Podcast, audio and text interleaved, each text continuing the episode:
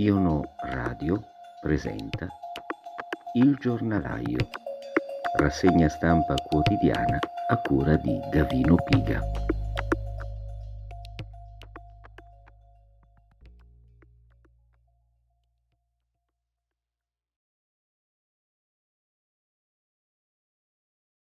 Un saluto a tutti da Gavino Piga e benvenuti a questa eh, nuova puntata del giornalaio. Ieri purtroppo non è stato possibile realizzarla e ovviamente ci siamo poi dovuti anche eh, fermare per il giorno dell'Immacolata Concezione. Riprendiamo oggi eh, per leggere quantomeno qualche articolo su interessanti argomenti che oggi troviamo essenzialmente su due giornali, forse anche tre.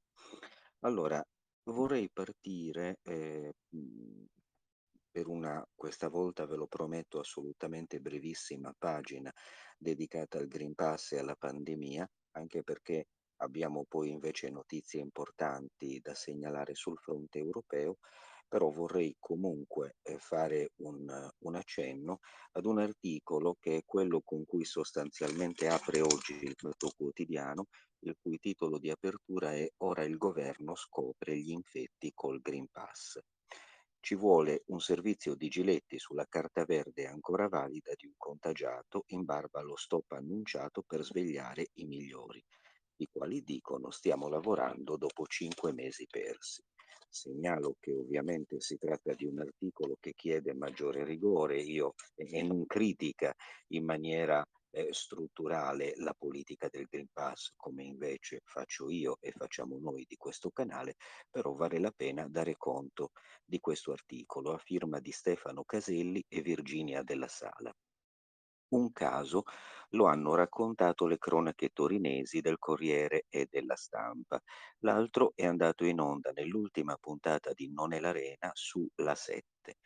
Un ragazzo di Milano, vaccinato e in possesso di Green Pass, positivo al Covid con sintomi lievi e dunque in quarantena, in barba a tutte le regole, è andato a Torino per incontrare la fidanzata, superando indisturbato tutti i controlli dal Freccia Rossa al ristorante, all'hotel, che almeno secondo legge ha fatto partire la segnalazione alla questura che ha denunciato il giovane per la violazione della quarantena. Il programma di Giletti invece ha trasmesso un servizio in cui un inviato girava per Napoli tra cinema, ristoranti e treni con il Green Pass di un'altra persona, peraltro a casa, in quarantena in quanto positiva. A ogni controllo tutto regolare. Il pass, anche nella versione super, ha dunque un baco. Non viene revocato in caso di infezione. Eppure il DPCM del 17 giugno 2021, norma recepita dai successivi decreti convertiti in legge, prevedeva esplicitamente la possibilità di revocare il certificato in caso di nuova positività accertata dopo avvenuta vaccinazione o guarigione. L'azienda sanitaria locale di riferimento avrebbe dovuto comunicare il codice identificativo del pass del positivo per inserirlo poi in una blacklist. Già di per sé l'idea di una blacklist io la trovo in qualunque salsa venga proposta e per qualunque motivo possa essere immaginata, la trovo un'idea pazzesca. Peccato che questo non sia mai avvenuto. Il fatto lo racconto già il 14 agosto, quando il bug, lo stesso anche per la prima certificazione verde, fu denunciato dall'esperto informatico Matteo Flora, dal professore di cybersicurezza del Politecnico di Milano Stefano Zanero e dall'avvocato Carlo Piana. L'app Verifica C19 non era infatti implementata per avere e riconoscere una eventuale revoca. Non solo, il pass italiano doveva e deve tuttora adeguarsi alla normativa del Digital Covid Certificate europeo che vieta per motivi di privacy le informazioni sullo stato di salute del possessore del documento. Rispetto ad agosto, racconta Matteo Flora, è cambiata solo una cosa, la app da circa un mese è abilitata per avere una revocation list, ma solo per i pass falsi. I famosi certificati a nome di Hitler o Topolino sono stati revocati, ma solo perché eliminare un falso non crea alcun problema di privacy. Il nodo della normativa europea è sempre lo stesso. Ecco, eppure, continua l'articolo, di blacklist abbiamo continuato a sentir parlare in questi mesi nonostante la possibilità di revoca via app, verifica C19 e solo per i Green Pass falsi esista da non più di un mese.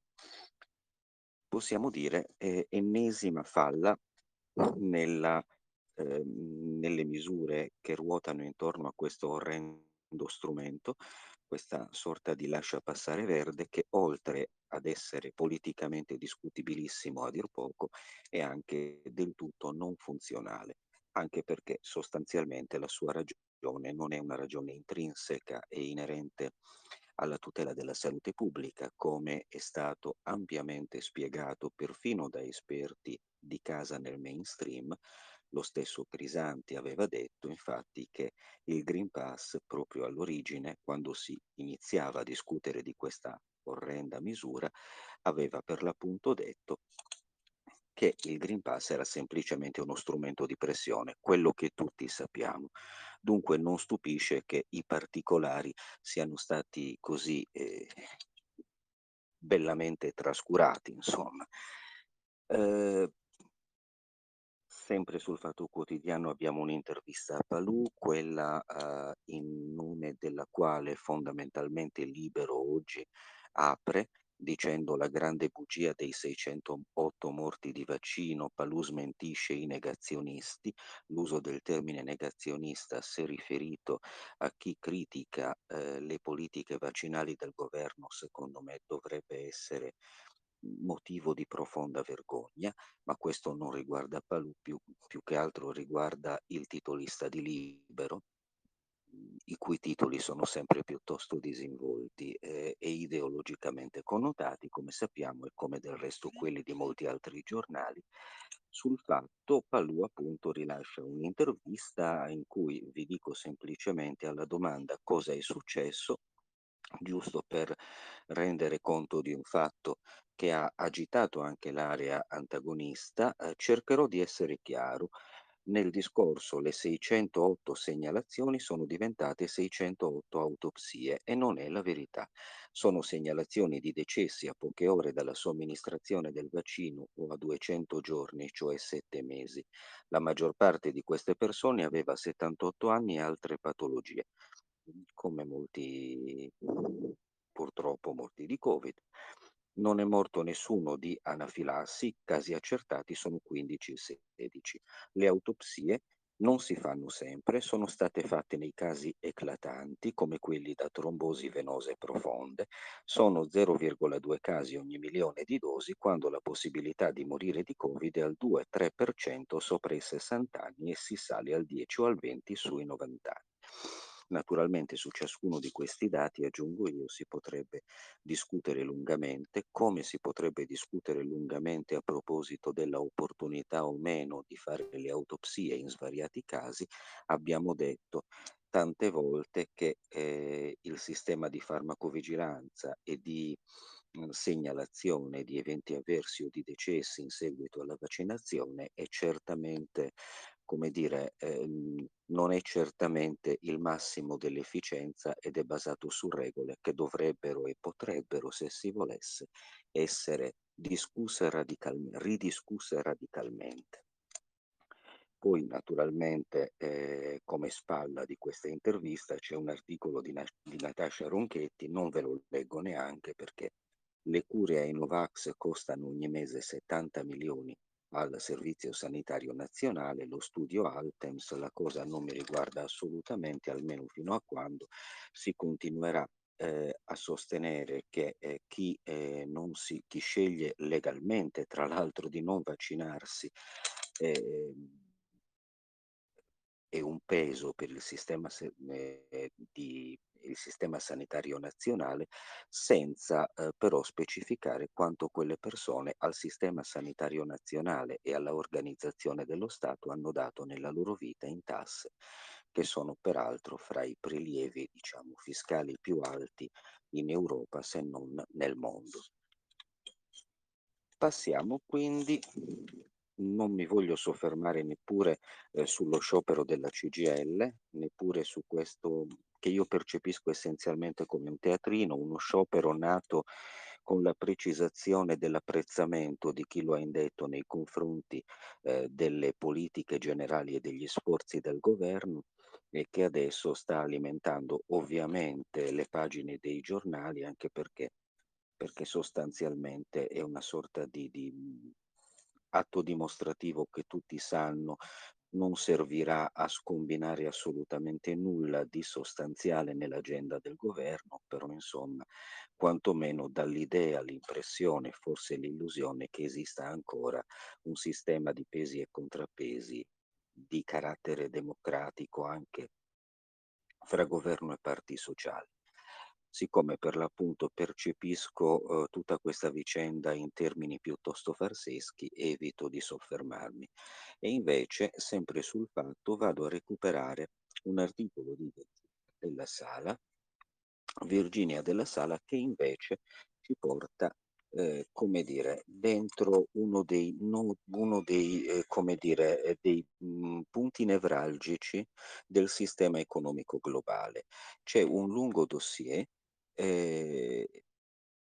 e-commerce ne resterà solo uno, Amazon, che è dedicato appunto all'inchiesta dell'antitrust italiana. Un sistema verticale e chiuso che parte dal commercio elettronico per allargarsi all'inventario, al magazzino, allo smistamento e distribuzione pacchi. I servizi collaterali di Amazon, ma soprattutto la loro accessibilità condizionata, imbrigliano venditori e clienti perché concedono grossi vantaggi in termini di tempo ed efficienza. Nonostante eh, di fatto monopolizzano l'intero settore e impediscono la concorrenza. L'antitrust italiana ha così comminato una multa da 1 miliardo e 128 milioni al gigante dell'e-commerce Amazon. Nel dettaglio ad Amazon Europe Core, Amazon Service Europe, Amazon Italia Service e Amazon Italia Logistica per abuso di posizione dominante, concludendo che la posizione detenuta da Amazon sul mercato italiano dell'offerta di servizi di intermediazione sul market marketplace è difficilmente contendibile, non soltanto da parte dei concorrenti attuali, ma anche da parte di nuovi operatori che entrassero sul mercato. Il loop è difficile da interrompere. Amazon gode di effetti di rete, ovvero dell'aumento di importanza e valore nell'aumentare inarrestabile del numero di consumatori e venditori che usano la piattaforma, della riconoscibilità del marchio e dei programmi di fidelizzazione con annessi vantaggi per i consumatori, come Prime, che in Italia ha più di 7 milioni di abbonati. Elementi che sono barriere all'ingresso dell'ormai solo eh, eh, al, all'ingresso, scusate, che ormai solo Amazon può eliminare o attenuare. Qualche numero lo possiamo anche dare Andando più avanti nell'articolo, i numeri sono chiari. Nel 2019 il colosso ha macinato il 75% dei ricavi e-commerce dall'offerta di servizi di intermediazione ai venditori. Nello stesso anno oltre il 70% delle loro vendite totali su marketplace in Italia è avvenuta su Amazon.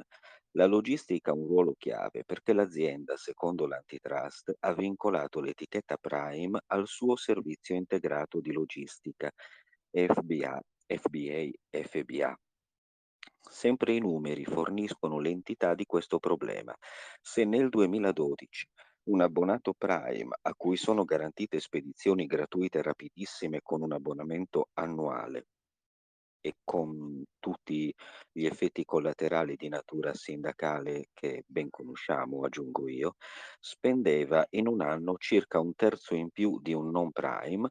Nel 2019 la sua spesa media annua è arrivata a oltre 500 euro, più del doppio di quella dei non abbonati. Oltre il 70% di questa spesa riguarda prodotti con l'etichetta Prime.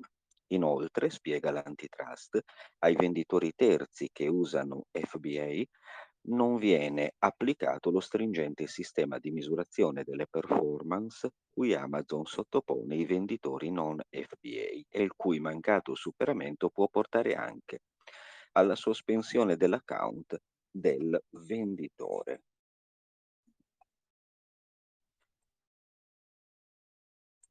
Sempre eh, nella pagina dedicata a questo dossier eh, abbiamo altri due articoli che sono degni di nota. Il primo eh, riguarda l'annoso problema del precariato ed è di Francesco Floris, l'escamotage per fare incetta di interinali, una strategia abusiva che arreca danni ai concorrenti di logistica per e-commerce accrescendo il divario tra il potere di Amazon e quello della concorrenza.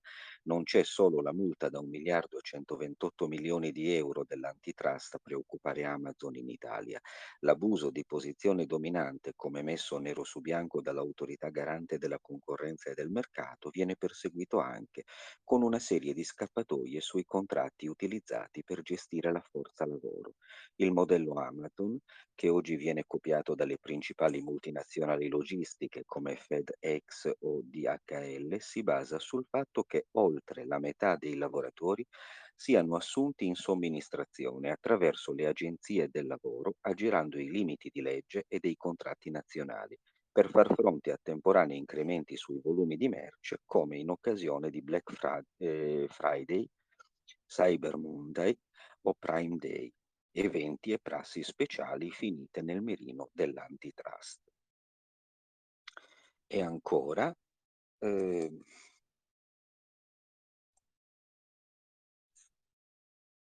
firmato, siglato con NB, eh, abbiamo un breve articolo che riguarda, eh, che, che ritorna fondamentalmente sul tema del fisco, la concorrenza non è l'unico campo sul quale Amazon si fa gioco dei rivali, l'altro sono le politiche fiscali.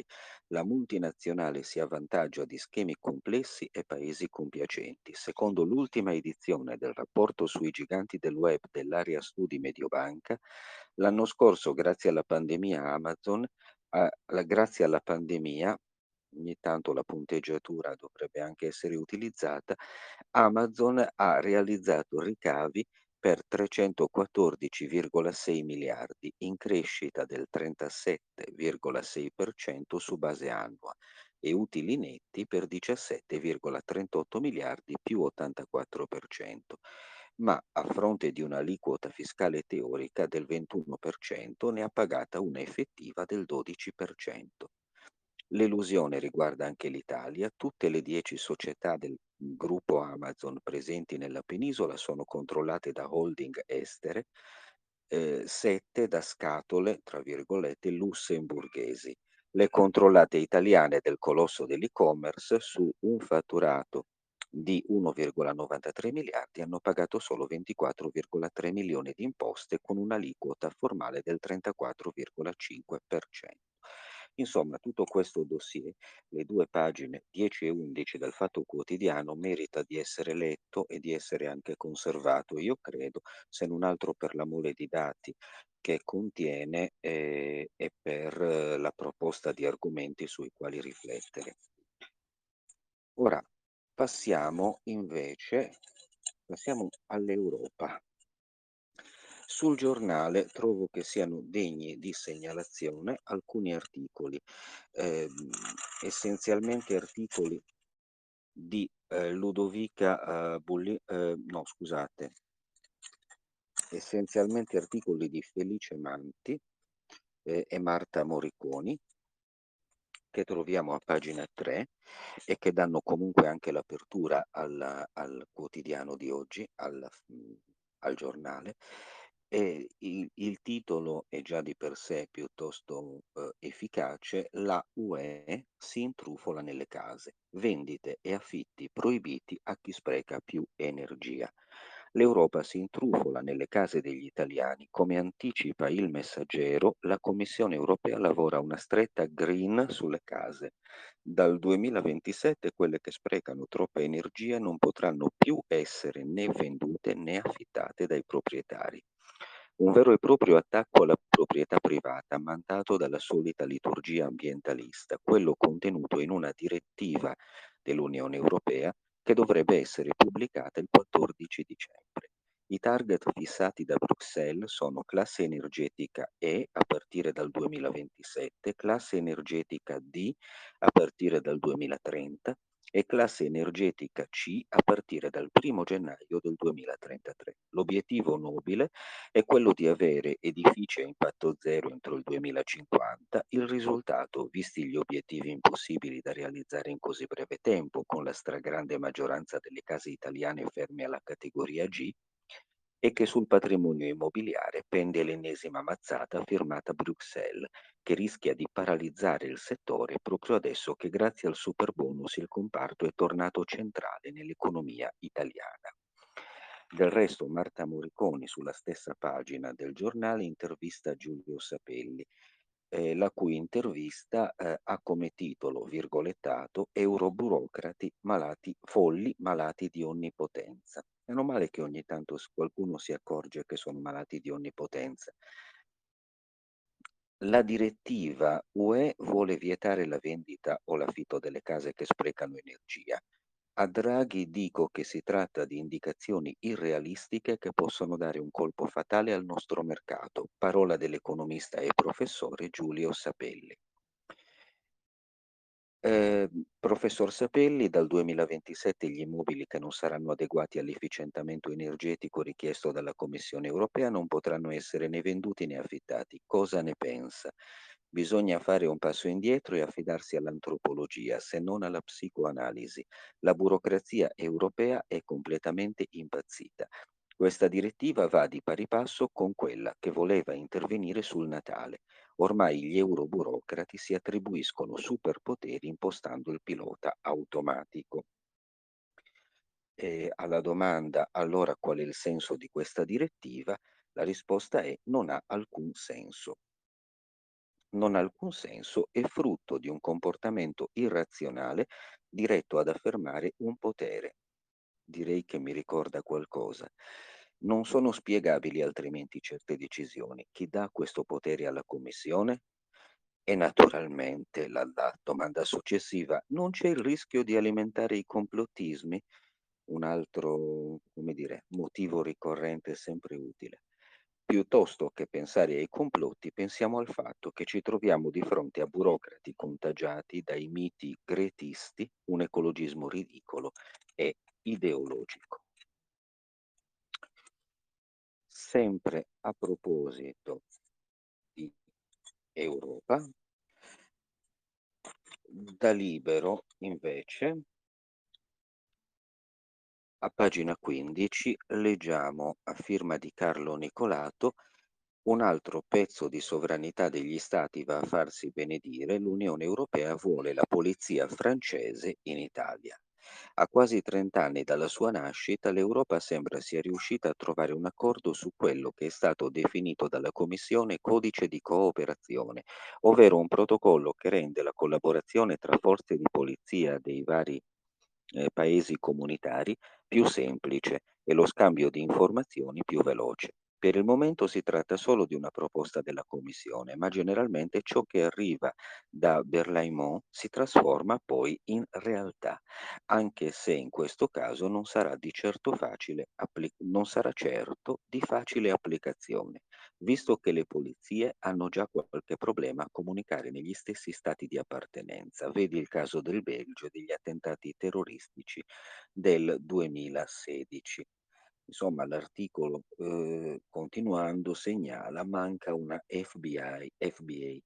Ai delinquenti, FBI, scusate, ai delinquenti Erasmus va dunque contrapposta una polizia mossa da pari spirito, ma non ci si illuda che questo sia l'inizio di un processo che possa terminare con creazione di una vera polizia federale sulla falsariga dell'FBI americana dotata eh, di propri agenti e di una propria autonomia che si occupi appunto solo di reati transfrontalieri. La Commissione non ne fa cenno, ma parla invece di rafforzamento dell'Europol, che già esiste da 22 anni, ma con poteri e capacità troppo limitate e specifica i punti dove l'Agenzia dovrebbe fare passi avanti e dove la cooperazione fra Stati si deve maggiormente sviluppare.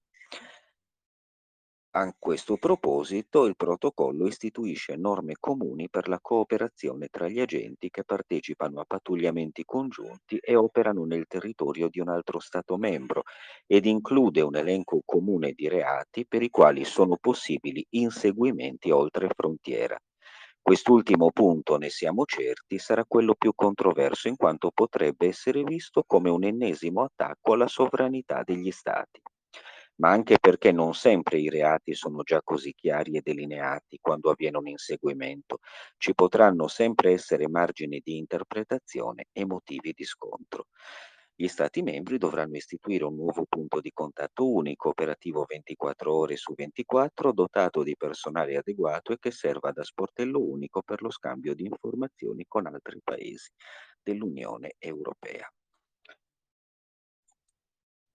Allora, e è, questo è un altro, un altro fronte eh, su cui bisognerà necessariamente tenere gli occhi aperti e su cui dovremo certamente ritornare, ne sono certo, nei prossimi mesi. Sempre a proposito di Europa, di politiche europee, progetti della Commissione von der Leyen, volevo segnalarvi anche un articolo di Chiara Giannini, qui torniamo al giornale, a pagina 2 e 3, ci mancava il DDL Zan di Bruxelles, censura con i nuovi reati di opinione. Un altro DDL Zan, ma stavolta europeo, a segnalarlo l'europarlamentare di Fratelli d'Italia Nicola Procaccini coordinatore per il gruppo dei conservatori e riformisti europei nella Commissione Libertà Civili del Parlamento europeo. La Commissione europea, spiega, ha posto le fondamenta per la realizzazione di un mega DDL ZAN. Monitoreremo da vicino l'evoluzione di questo processo, non permetteremo che la libertà di pensiero e di parola vengano sacrificati ad esclusivo vantaggio dell'ideologia. Il rischio, secondo Procaccini, è che una definizione dei reati di odio e di incitamento all'odio a livello europeo, così come la predisposizione di sanzioni destinate a punirli, diventino l'occasione per inserire nel quadro legislativo europeo il reato di opinione. E questo lo sappiamo, ne abbiamo parlato ampiamente anche a proposito del DDL ZAN eh, italiano, diciamo. Per l'eurodeputata leghista Susanna Ceccardi, non è forse anche quello odio nei confronti dei cattolici e di chi pensa che la Vergine Maria e i simboli cristiani siano sacri? Sta parlando della famosa questione del, del, diciamo, del protocollo natalizio. Ecco. Eh, e tiene a dire non bisogna assolutamente ledere la libertà di pensiero. Quando gli stati, i governi, le istituzioni vogliono imbrigliare le manifestazioni del pensiero altrui, si sfocia in una pericolosa deriva autoritaria. Grazie quindi alla Susanna Ceccardi per aver detto una cosa che noi diciamo ad altro proposito e su altri versanti ormai da mesi completamente inascoltati anche dalla stessa Ceccardi, peraltro, o quantomeno dal partito che lei rappresenta. Chiudiamo eh, la sempre nefasta pagina europea e volevo concludere leggendovi, ritorniamo qui al libero, una cosa che ha a che fare anche con la von der Leyen, quindi anche con la Commissione europea, ma in una dimensione diversa e eh, più larga sotto il profilo geopolitico. A firma di Andrea Morigi, a pagina 14 di Libero, gli Stati Uniti premiano gli alleati. Biden sbugiarda Ursula, la Polonia è democratica. Il presidente invita a un summit a distanza i paesi allineati con la Casa Bianca, compreso il governo di Varsavia chiamato a difendere l'Europa dalla Russia. E questo è un esempio, direi, da manuale di come i buoni possano diventare cattivi o i cattivi buoni a seconda degli interessi che si muovono e dei bisogni, diciamo così, geopolitici di chi muove le pedine o di chi vorrebbe muoverle. Per chi ci sta, sono pronti 224 milioni di dollari a sostegno di una governance trasparente e responsabile. Queste due parole ormai eh, cominciano davvero a, a inquietarmi ogni volta che le leggo, specialmente fra i virgolettati di certi personaggi. Qui naturalmente ci si sta riferendo a Biden, anche attraverso la promozione della libertà di stampa. Ma dai, e la lotta alla corruzione nel mondo nell'ambito di una iniziativa per il rinnovamento democratico che avrà l'obiettivo di sostenere le attività diplomatiche e i programmi di assistenza all'estero per rafforzare la tenuta delle democrazie e la tutela dei diritti umani a livello globale. Ecco, di iniziative come questa abbiamo parlato, questo lo aggiungo, eh, abbiamo parlato a lungo in alcuni articoli comparsi nei mesi scorsi sul nostro blog.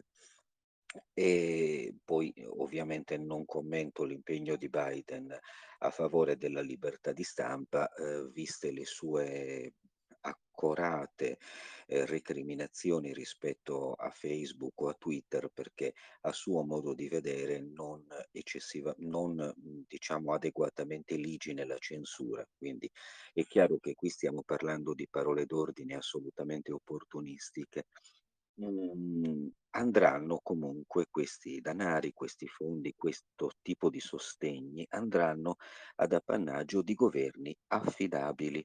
In Europa la più meritevole sembra la Polonia, guarda caso, il cui primo ministro Mateusz Morawiecki, Morawiecki eh, ieri sera a Roma, eh, era a Roma a discutere con il presidente del Consiglio dei Ministri Mario Draghi della crisi dei migranti al confine con la Bielorussia, della situazione in Ucraina, Ucraina orientale e come aveva anticipato in un'intervista alla Repubblica anche dei pericoli relativi alle azioni della Russia sul fianco orientale della Nato. È vero che a Varsavia sono sovranisti e quindi considerati un vulnus all'egemonia della sinistra, però sono anche l'antemurale dell'Occidente di fronte alla sfida di Vladimir Putin. Alla Commissione di Bruxelles e alla Corte di Giustizia europea del Lussemburgo sono convinti che a Varsavia non dovrebbero essere fatte troppe concessioni. Ma quando si tratta di fermare l'invasione di migranti verso la Germania si chiude volentieri un occhio. Anche due poi, se c'è di mezzo la difesa dell'Ucraina, dell'Ucraina voglio, voglio pronunciarlo all'Ucraina per l'appunto. Peccato che nell'occasione la Presidente della Commissione UE, Ursula von der Leyen, non possa nemmeno aprire bocca se non a titolo personale e il Presidente del Consiglio dei Ministri UE, Charles Michel, non abbia nemmeno titolo ad intervenire. Glielo impedisce il veto dell'unico paese europeo non invitato da Biden, l'Ungheria, tanto sovranista quanto la Polonia, ma geostrategicamente non essenziale per gli interessi americani. L'assenza del primo ministro magiaro Viktor Orbán, tuttavia, non consente di esprimere una posizione comune di tutti i 27 paesi dell'Unione Europea. Si sta zitti, insomma. Il vertice, che così parte zoppo, è quindi costretto a utilizzare due pesi e due misure, sebbene la Polonia sia citata come in arretramento rispetto ai valori democratici, non se ne può fare a meno. Ecco qui, quindi il Summit per la democrazia, abbiamo, reso con, abbiamo diciamo, dato conto anche di questo e continueremo a parlarne.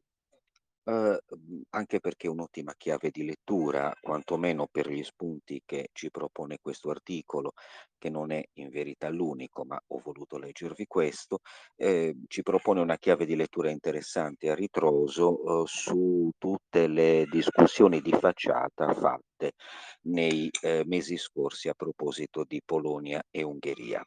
Io vi ringrazio per l'ascolto, sono le 16.41, abbiamo sforato anche oggi, vi do appuntamento a lunedì con una nuova puntata del giornalaio. Un saluto a tutti da Gavino Piga.